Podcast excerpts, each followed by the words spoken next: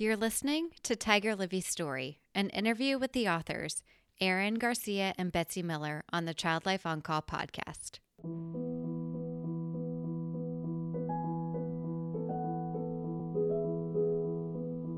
Hi, and welcome to the Child Life On Call podcast.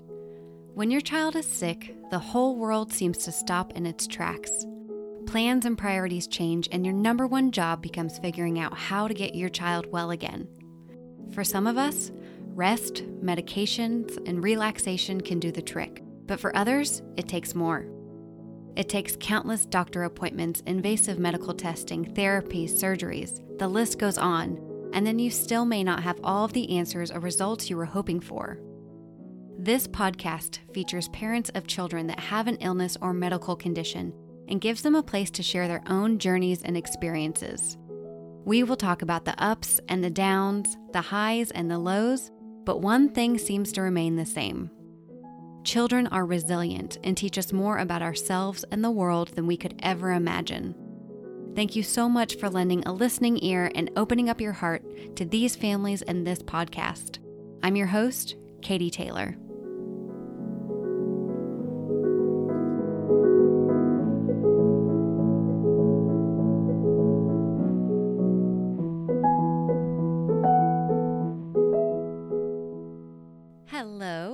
Welcome to the Child Life On Call podcast. I am your host, Katie Taylor, and I am so happy that you are joining in and listening today because today's episode is a little bit different than normal.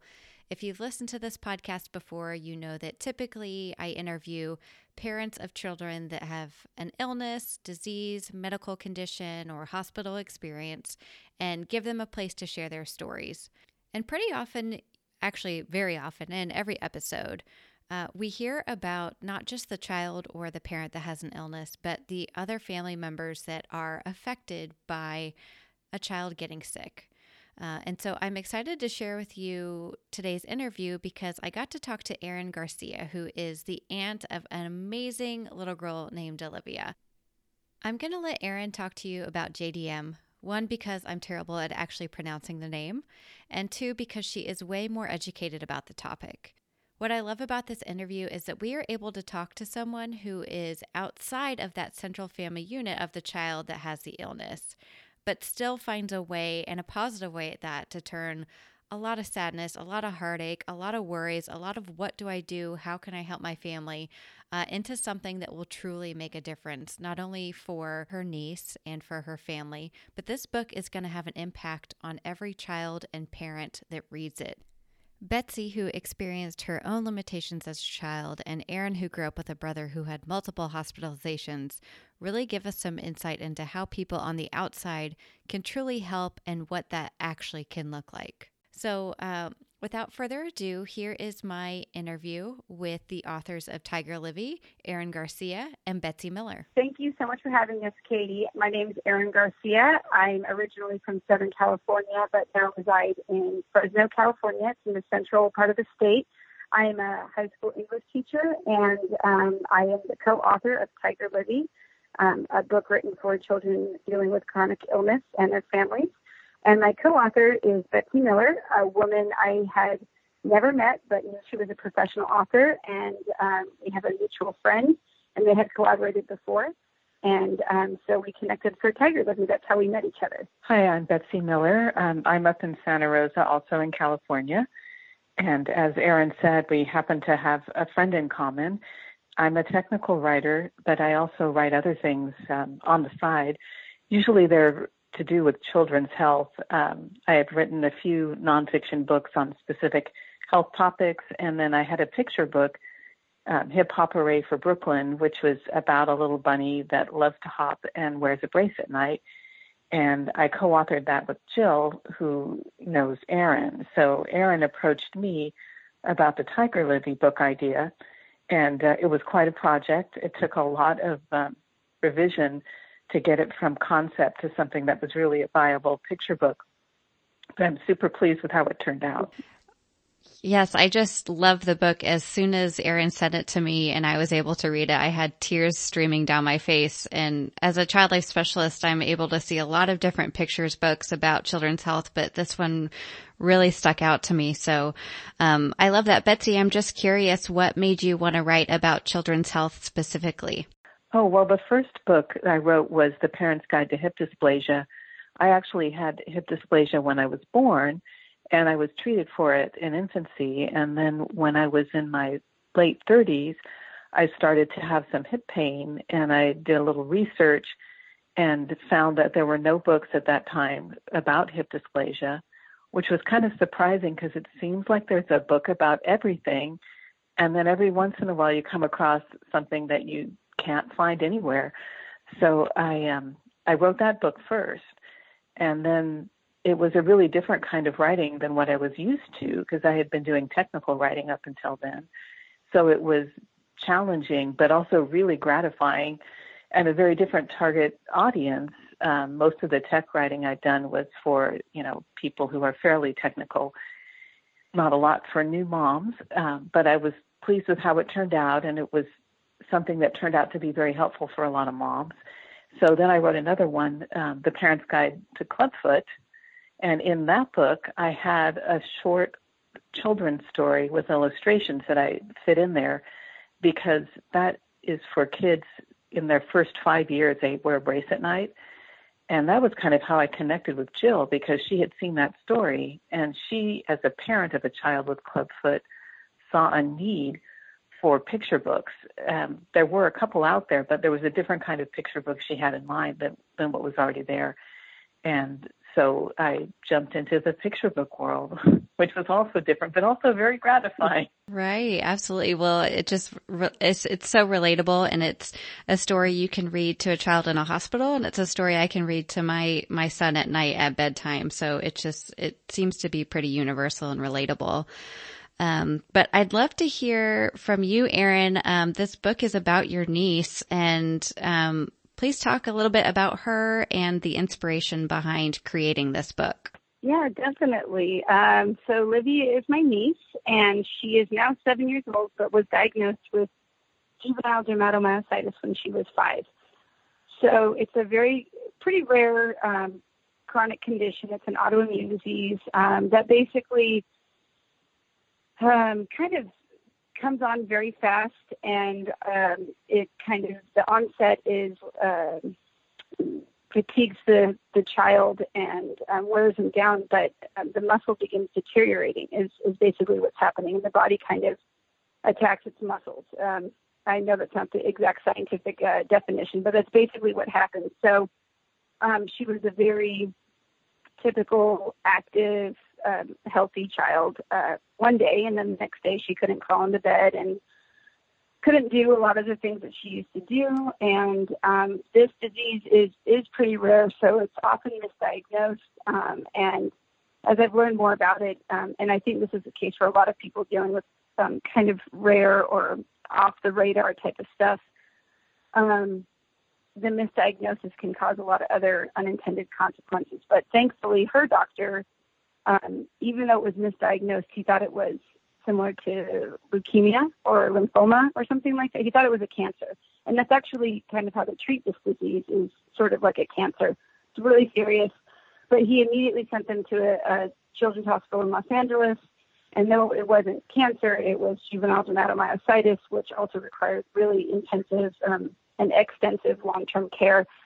So um, she got she she got help pretty much immediately as soon as they knew something was wrong. And so um, the condition uh, is one where you know uh, you lose all control. Like at one point, it, she couldn't hold her neck up. You know, at one point she could barely swallow her food. So that was like at its peak. Um, and that's even with early treatment. Um, I mean, so so in some ways she's so lucky that she has so much medical treatment that it's it's pretty devastating. And what she had to take um, besides the uh, IVIG, which is like a treatment that you have to get once a month. It's um, you have to go to the hospital, and uh, it's, it's like a thing that basically flushes your system out. I think, um, but but she also had to take steroid treatments and things like that. And if you know anyone who's ever had to take a steroid um, to get better or to curb, you know, other effects, it's it's um, really devastating. And she uh, gained a lot of weight, grew a lot of hair all over her face, all over her body, um, and she really had a hard time managing her emotions. They were all over the place because that's one of the side effects of steroid treatment. And so, um, you know, witnessing this was I mean, it's just devastating. Um, but I have um, two children who are about her age. And I also grew up with a brother who was um, chronically hospitalized. He was born with many congenital issues, and um, there's a variety of side effects that would come with his surgeries that you could never anticipate. You always knew it was a risk, but it's, you know, I think anyone who deals with with illness or you know anything where you ever require hospitalization, it never goes. You don't ever go from point A to point B, right? You know, I mean, from my personal experiences, um, you know, as a child growing up with a brother who had so many, um, you know, I, I hospitals are not scary to me. I've spent many, many hours in them. I think my brother's probably had over 30 surgeries in his lifetime. Um, and then, but now as an adult, to watch my sweet niece go through this, and you know, she's best friends with my children, and she's basically their same ages. You know, they're very close in age. I just wanted to do something about it. And I just remember feeling so powerless as a child, you know, seeing my brother endure these things. And it's so stressful on a family. And it's so, no one really understands unless you're really in it. And I just think that's stinky and horrible. and so I wanted to try to help. We don't live close to them. And I couldn't really do hospital visits or, you know, do things like that. And I really thought hard about what would be meaningful. And so that's how this story came to life. And through the generosity and kindness of people like Betsy um, and Reese, our illustrator, we have made, I think, a brilliant book that really addresses something um, that really hasn't, I don't think it's really been tapped into. And unfortunately, um, you know, statistics say that there's more and more kids every day who have some kind of chronic condition. So uh, there's a need for it, you know? Absolutely. Well, you know, you hit the hail on the head when saying it's just so stressful on the family. Um, and something like this book that you guys created makes it a little bit easier because it's just, it's another reinforcement that families are not alone when they're dealing with this. Um, and either of you can answer this question, but I just feel like you did such an amazing job at putting Livy's emotions into words and describing how they affected her. And you even talked on some of the social points about how friendships change. And I was just wondering what your process was in gaining this insight and kind of putting it on paper. Erin had a lot of that down in her initial draft. She had something that was much too long to be a picture book, but she's one of those writers who writes her way to a destination. So she had to think through how to crystallize that because a number of the things that were in the original draft didn't need to stay. Things that were about how Livy looked because there's going to be pictures. And if you haven't written a picture book before, then those kind of things help you think through the beginning, but they can go away. It's harder, I think, to really think about the reader experience and you want to follow the timeline of what happens when someone gets sick, but also you want to not be too depressing and think about those bright moments that come in and also the times when you're struggling in a way that's not sort of wagging your finger at someone because yeah i mean if mm-hmm. somebody mm-hmm. looks really different the next day people notice and you know it may affect friendships but that doesn't mean you want to make the person who's maybe trying to figure out what's going on um feel bad so you want a book that anybody can read, not just the person who's sick. You don't want to shame somebody for, for you know, being confused or maybe pointing a finger when they're a little kid. So you want to, to be inclusive in a way that helps people follow the journey of this main character, but then also kind of learn from things like, oh, that's how that feels. I think a lot of times children's books will have a representative person who's maybe someone in a wheelchair or someone who has a health issue, but they may not be the main character. So sometimes the books are how to be kind to your friend versus how to get through this yourself. So it's I like the focus of the book being that way. And it just took honestly a lot of revision. We'd go through and we'd have a draft and then we'd look through it and think, did we leave anything out? Are we repeating ourselves any place? Because a picture book is so short, you just want to hit everything that's essential and nothing else, but it needs to be compelling because otherwise people put it down, right?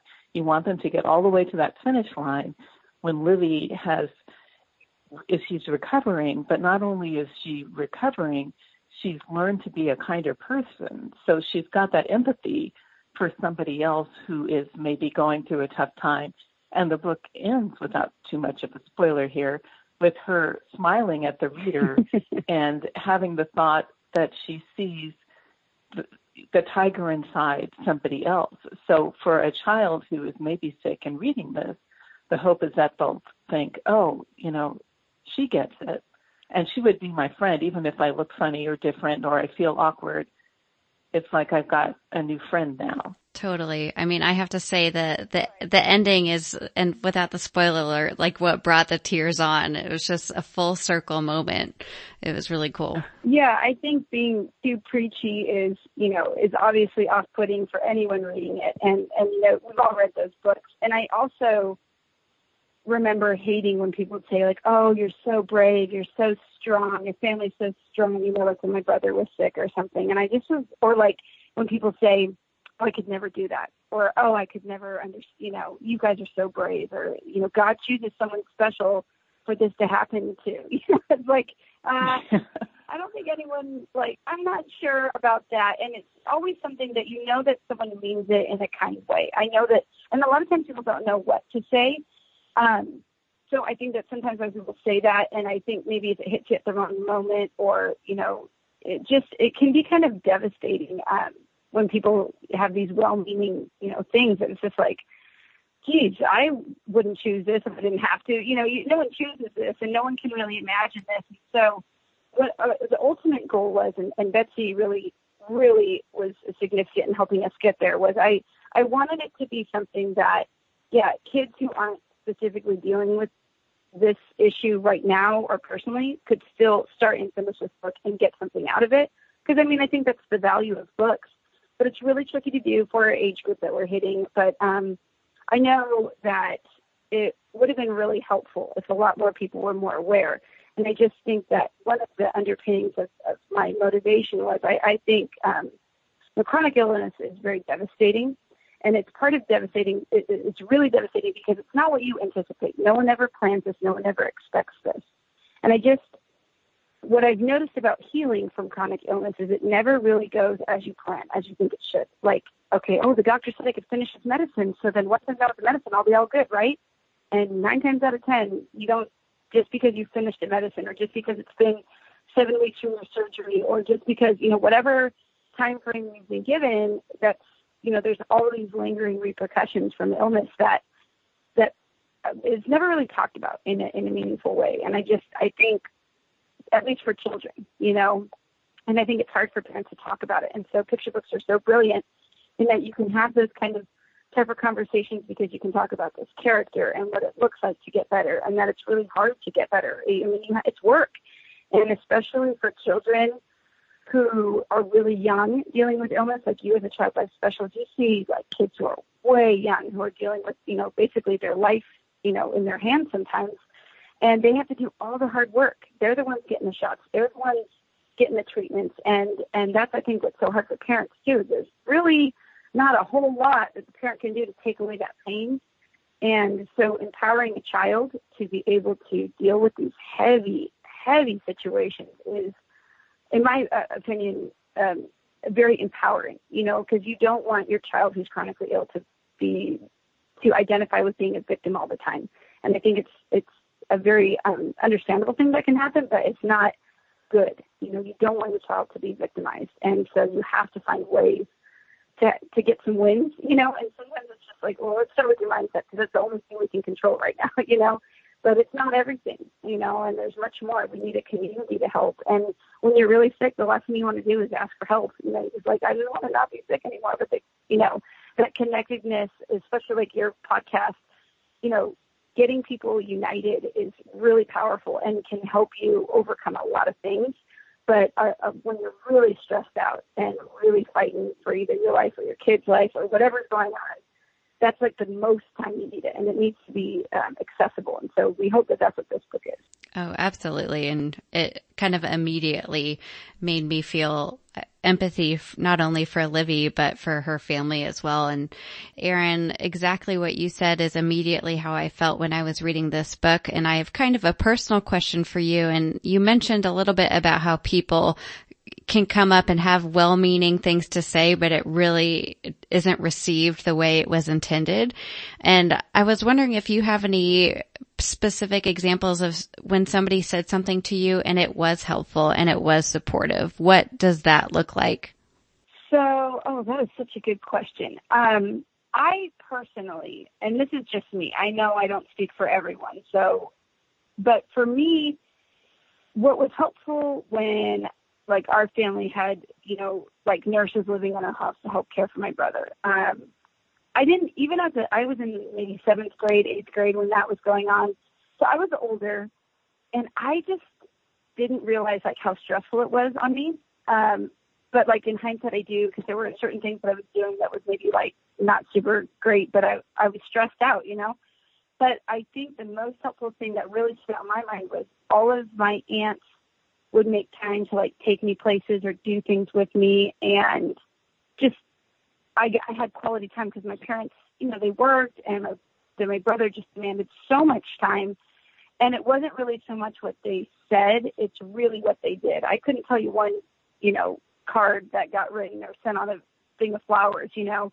But i did remember when someone took us out to eat or when my aunt took us on vacation. I have a younger brother too and so she took my younger brother and I on a road trip, you know, and a lot of my, it happens to be my aunts just because they lived in the area. Um, but they were just profoundly helpful to my family in that they alleviated a stress by giving my brother and I, we had a fun time. And my parents were like, okay, we don't need to worry about them for these next few days or whatever it was, you know? And so I think what people do is much better than anything could than we could say. Like, okay, you really care? Like, you know, take my dry cleaning to the store or, you know, whatever it is. Like when you're in a position where you're sick, you're really never going to ask for that. You know, like, oh, let me know if you need anything to help. That's like the worst question you can ask. like, I don't know. I need you to like do my taxes for me. you know, like it's just so hard to really genuinely answer that question. You know what I need? I need you to like let me cry on your shoulder for three hours because I'm so stressed out. You know, like no one's going to say that to you. So it's more like show up. You want to help, spend the time, and if you don't, then you know that's okay. You could send a card, but I, for, for me as a person, I don't, I don't think that was very helpful. Maybe my brothers would feel differently, but I, I highly doubt it. And so that was a big part of this because I, I, I was really frustrated. You know, just seeing this little kid sick you know, and we love her dearly, we love her family dearly, and like, what what am I going to do? Call and be like, oh, how you doing? You know, I'm doing horrible. You know, like they're not going to answer that question. So you really, I, you know, they wanted to raise money for their their foundation, the Cure JM Foundation, um, and I was like, I'm not going to do a bake sale to like raise money for that. I'm just in school. My husband and I are school teachers. Like, we're not, you know, millionaires or anything like that so this was sort of like my inspiration um, for what could I really do that could in some way help them achieve their goals and help empower Livy and you know kind of hit a lot of those things when I there's no way I could regularly see them you know and um and this is what I came up with you know so I love it. Well, um, Betsy, can you just talk to us about what your, some of your favorite parts about Tiger Livy are and what's your favorite part of the book, if you can pick one? I think I like the ending because we actually spent a lot of time trying to get there. And I, when I thought of that last kind of internal twist, it was like, yes, that, that's it because we were walking around a little bit the idea of her being happy and smiling, but at the same time, it's okay if you're not happy and smiling, and especially if you're sick. So it's more that it's the smile is a conscious gift from Livy to the reader because she feels like doing that, not because when you get better you have to smile now. yes, that's so true. Um, Betsy, if you mentioned the other books um, that you have written, and where would people be able to find those books, especially in the child life community? We are always looking for good picture books and parent resources. So, um, where would the listeners be able to find that information? Oh, well, they are definitely available through online booksellers. Uh, and if you just want to see everything I've done, you, if you search for Betsy Miller Books, then you can probably find my website. But just to kind of run through them, there's Hip Hop Hooray from, excuse me, Hip Hop Hooray for Brooklyn, which is a picture book, and that one is for a to help children who have to wear a brace at night.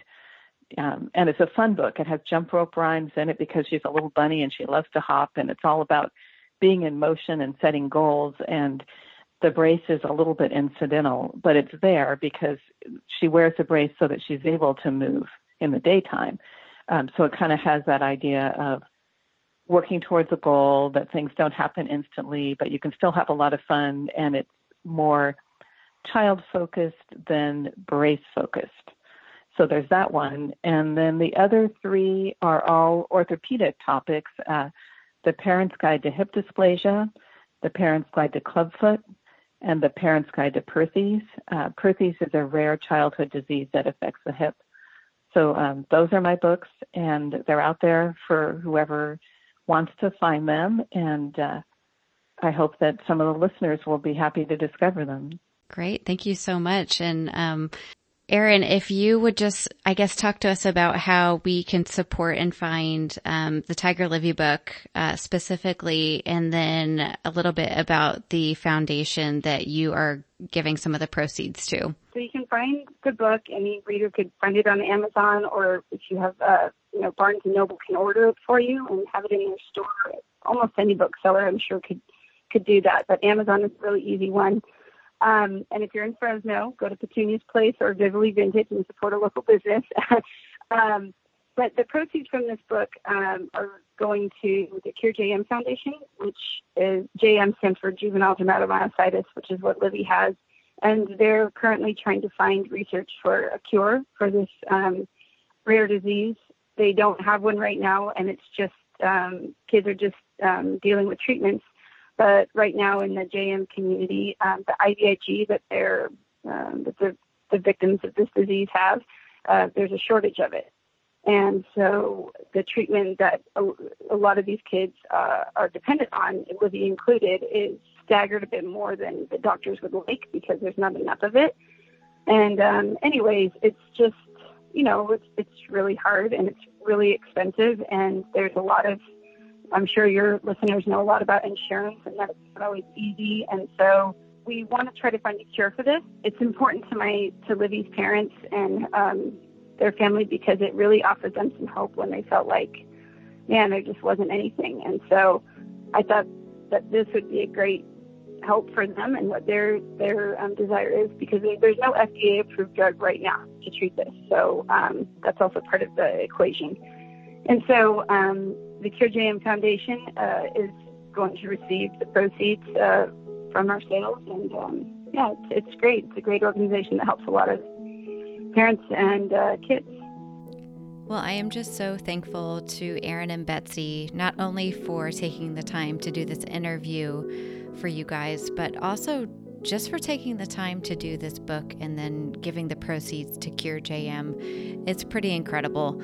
Um, some exciting news is that the book is currently being translated into Spanish, which is wonderful. And there's also an ebook available that you can download on Amazon. So I know Child Life Specialist parents, it's hard to find copies, but you can actually download the book, which is really great. So I highly recommend it. I really enjoy the book.